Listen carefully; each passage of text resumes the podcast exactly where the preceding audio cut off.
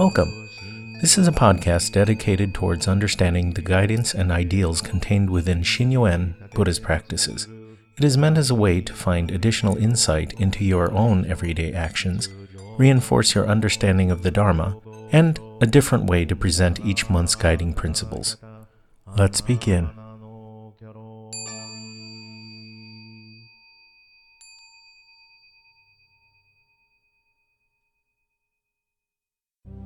September 2014 Shinnyo-en Buddhism Podcast.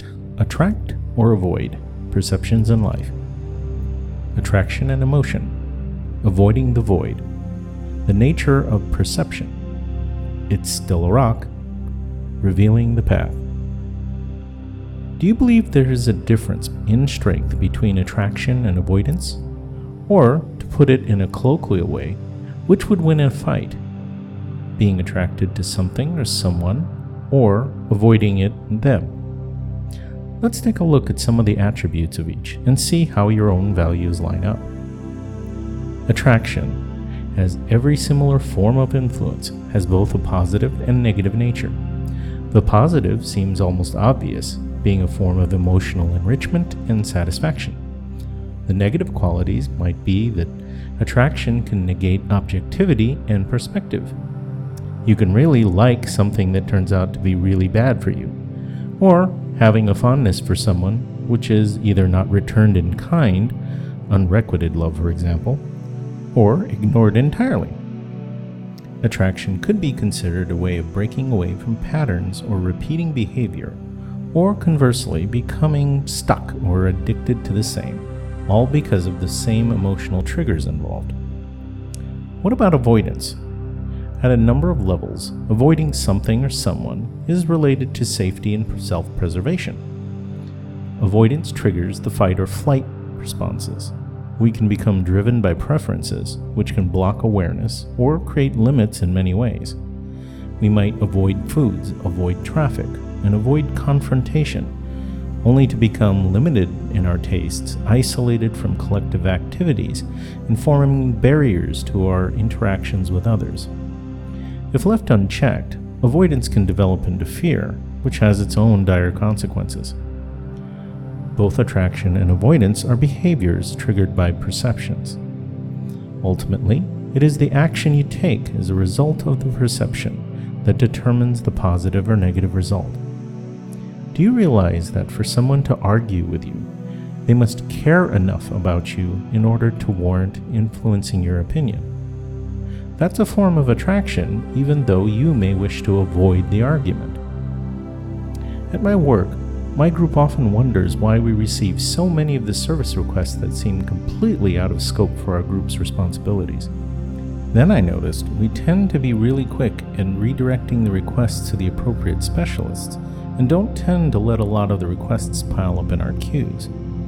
Our group is perceived to be able to handle the redirections gracefully, and even though we complain about having to do it, it turns out assignment to our group is the path of least resistance for the service operators. When assigned to other groups, the requests either get ignored, an avoidance, or await for a customer to follow up before action is taken. Ours was handling everything efficiently, even though the only incentive or attraction to us was to keep our waiting queue clear. When we speak of enlightenment, it's often attributed with a greater awareness of the truth, reality, or absolute nature, in Japanese, shinnyo. And it is inside this awareness that even the most basic ideas of good and bad are discovered to be also triggered by perception. In nurturing your mind to begin to see as is, where is, what is, instead of only seeing attractive and avoidable things, events, and people, you start becoming aware of many things, including how diversity and uniqueness are at the same time bound by identicality and commonality. Every rock, stone, and pebble, regardless of size, shape, or substance, can also simply be called a rock. How many other adjectives are similarly driven by perceptions? Good and evil, right and wrong, tasty and yucky, best and worst, friend and foe, like and dislike, famous and unknown, opportunity and bad luck? As you continue along your life's path with open eyes, mind, and heart, think about what you perceive through your senses. Remember that we've had thousands of years of reminders about this same concept, whether you called it the law of analogy, positive mental attitude, or are currently assessing your life IQ. You may discover one day that the path is simply wherever you place your next step. So, which one is stronger? It all depends on your perception.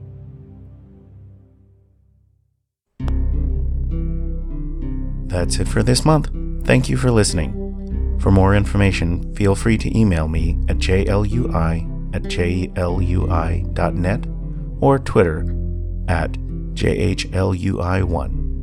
With Gassho, this is James.